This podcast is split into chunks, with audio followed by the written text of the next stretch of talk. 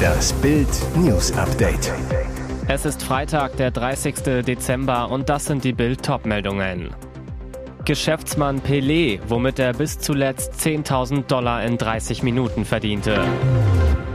Überraschende Prognose, Chinas Corona-Wende macht unsere Energie teurer. Die beliebtesten Vornamen 2022. Fällt euch denn gar nichts Neues ein?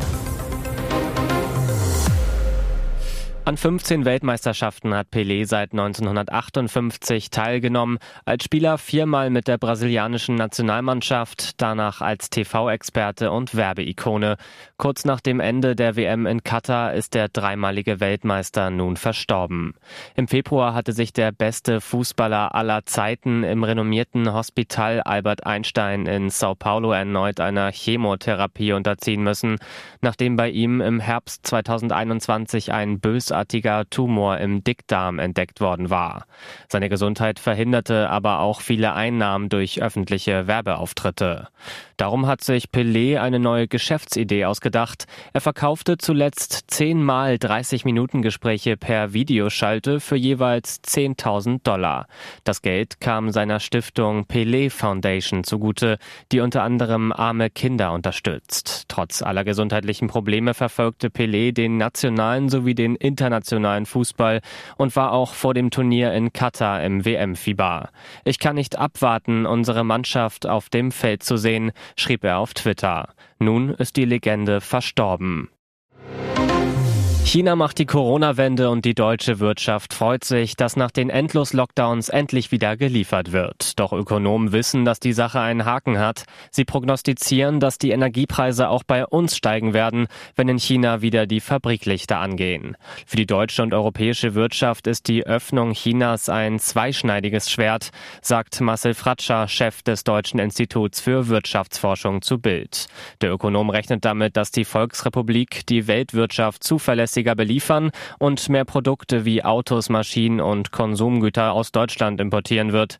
Andererseits trägt die wirtschaftliche Erholung in China zu deutlich höheren Preisen von Energie und Rohstoffen bei und könnte die Inflation in Deutschland und Europa weiter anziehen, so DIW-Chef Fratscher. Jürgen Mattes, Ökonom am Institut der deutschen Wirtschaft, warnt in Bild, auch Flüssiggas wird China wieder stärker nachfragen. Damit wird hierzulande das Fragezeichen hinter einer verlässlichen Gasversorgung im nächsten Winter noch größer. Am roten Schild mit der Nummer 13 ist die Aussicht für Skifahrer überwältigend. Alpengipfel, rauschende Wälder und eine verlockende Piste, die hier beginnt. Dieses Panorama sahen Michael und Benedikt, beide 17 aus Bayern, wenige Momente bevor sie in den Tod fuhren. Ein furchtbares Skidrama am Berg Steinplatte im österreichischen Tirol. Am Mittwoch um kurz nach 11 Uhr stehen die beiden jungen Skifahrer am Beginn der Piste Nummer 13. Sie ist 1100 Meter lang und als rot ausgewiesen. Das bedeutet mittelschwer. Auf Karten des Skigebiets wird sie als Rennstrecke geführt. Michael und Benedikt tragen Helme, fahren los. Doch etwa in der Mitte der Piste verlieren beide Jugendliche die Kontrolle, schießen über den Rand hinaus in ein steiniges Wiesengelände.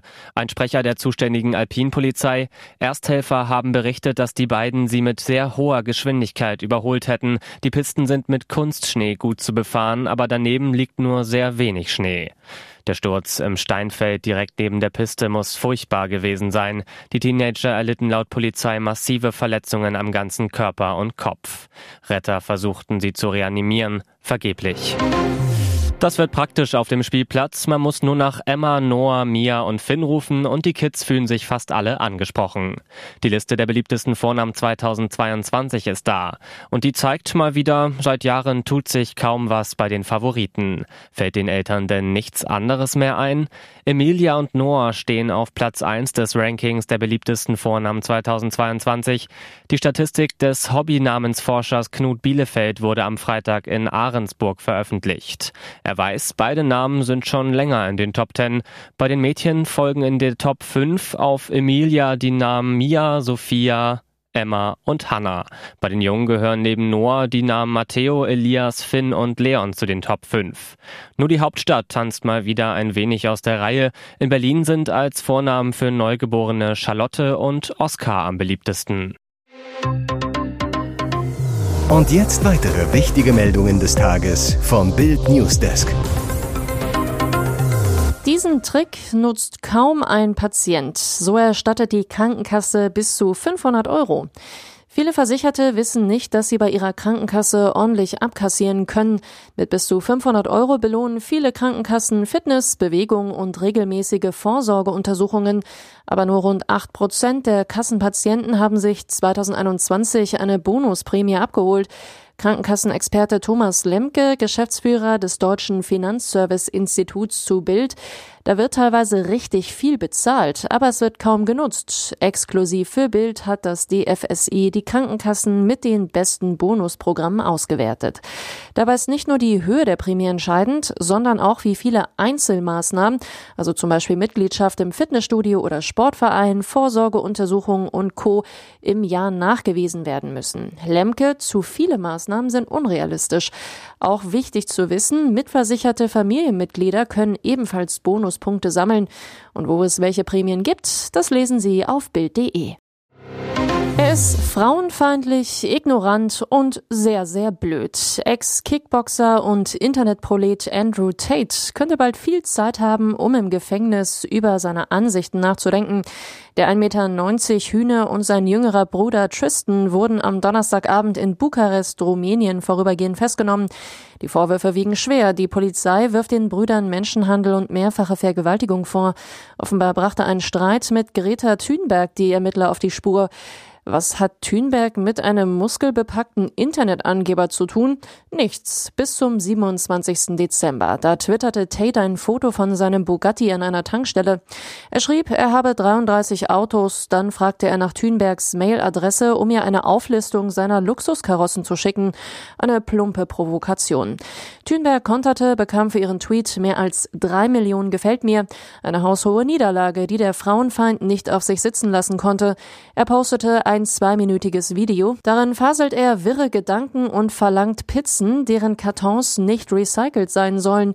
Die Pizzen werden prompt vor der Kamera abgelegt und auf den Kartons ist deutlich der Schriftzug Jerry's Pizza lesbar, eine Fastfood-Kette, die es nur in Rumänien gibt. Nach übereinstimmenden Medienberichten bemerkten das auch rumänische Ermittler, die die Tate-Brüder schon vorher auf dem Radar hatten. Das erste Rätsel im tragischen Todesfall um Opernsängerin Friederike ist gelöst. Friedi, wie ihre Freunde sie liebevoll nannten, musste nicht, wie zunächst befürchtet, stundenlang am Straßenrand leiden. Sie verstarb sofort nach dem Unfall, erklärte eine Polizeisprecherin. Das hat die Obduktion ergeben. Die 23-Jährige war in der Nacht zum Montag in Malchin in Mecklenburg-Vorpommern von einem Auto erfasst und liegen gelassen worden. Später hatte sich eine Frau bei der Polizei gemeldet, die offenbar für den Unfall verantwortlich ist.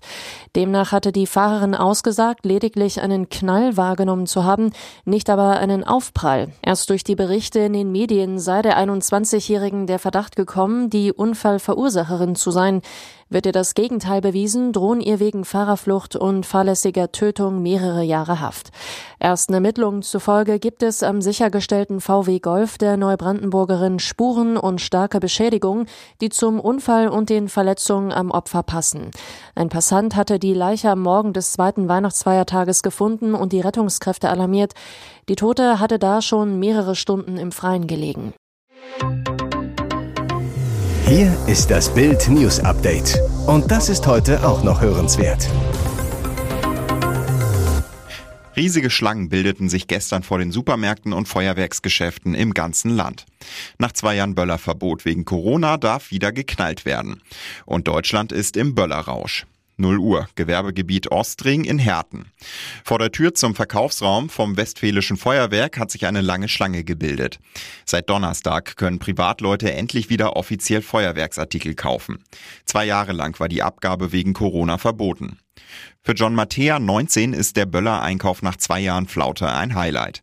Mit Freunden steht er in der mitternächtlichen Warteschlange. Bewaffnet mit Pizza zelebrieren sie den Countdown zum Böllerkauf. Ich konnte einfach nicht bis morgen früh warten, sagt John. Und auch in der Hauptstadt herrschte Ausnahmezustand. Der Berliner Ronny, 20, kampierte 13 Stunden vor dem Pyrotechnik-Fachgeschäft Vitrine. Er will 4000 Euro für Böller und Raketen ausgeben. Zum Verkaufsstart um Mitternacht war die Schlange hier 200 Meter lang. So ein Karriereende haben sie noch nie gesehen. Völlig überraschend hat der österreichische Skistar und dreimalige Olympiasieger Matthias Meyer 32 seinen Rücktritt verkündet. Kurz bevor Meyer im Super-G in Bormio an den Start gehen sollte, erklärte er im österreichischen TV dem völlig verdutzten Moderator, ich habe die letzten Tage nachgedacht und ich muss sagen, für mich ist es Zeit, dass ich aus dem alpinen Weltcup zurücktrete. Rums, zum anschließenden Rennen trat Meyer dann gar nicht mehr an. Meyers abrupte Rücktrittserklärung sorgte für Riesenwirbel. Es hat überhaupt keine Anzeichen gegeben, sagte der Speedtrainer der Österreicher Sepp Brunner. Meyer selbst erklärte, dass er weder Familie noch Trainer eingeweiht hatte. Ich wollte es schon immer mal machen, spontan einfach aufzuhören. Ich brauche keinen fixen Grund dafür, erklärte er. Sie entwarf den Punk. Die britische Modeikone Vivienne Westwood ist im Alter von 81 Jahren gestorben. Ihr Agent gab die traurige Nachricht am Donnerstag bekannt. Demnach starb die Designerin friedlich im Kreise ihrer Familie im Süden Londons. Über die Todesursache ist nichts bekannt. Wir haben bis zum Ende gearbeitet und sie hat mir viele Dinge mitgegeben, mit denen ich weitermachen kann. Danke, Liebling, schrieb ihr österreichischer Ehemann Andreas Kronthaler in einer Mitteilung. Westwood zählte zu den einflussreichsten und renommiertesten Modeschöpferinnen der Welt. Sie wurde in den 1970er Jahren berühmt, feierte auf den Laufstegen von Rom, London und Paris gigantische Erfolge. Heute werden einige ihrer Kreationen in Museen ausgestellt. In der Modeszene galt die Britin als Wegbereiterin des Punk. Sie und ihr früherer Partner Malcolm McLaren, Manager der Sex Pistols, betrieben zwischen 1974 und 76 das legendäre Geschäft Sex in London. Über Jahrzehnte baute Westwood ihr Imperium auf. Heute gibt es Boutiquen in Großbritannien, Frankreich, Italien, Amerika und Asien.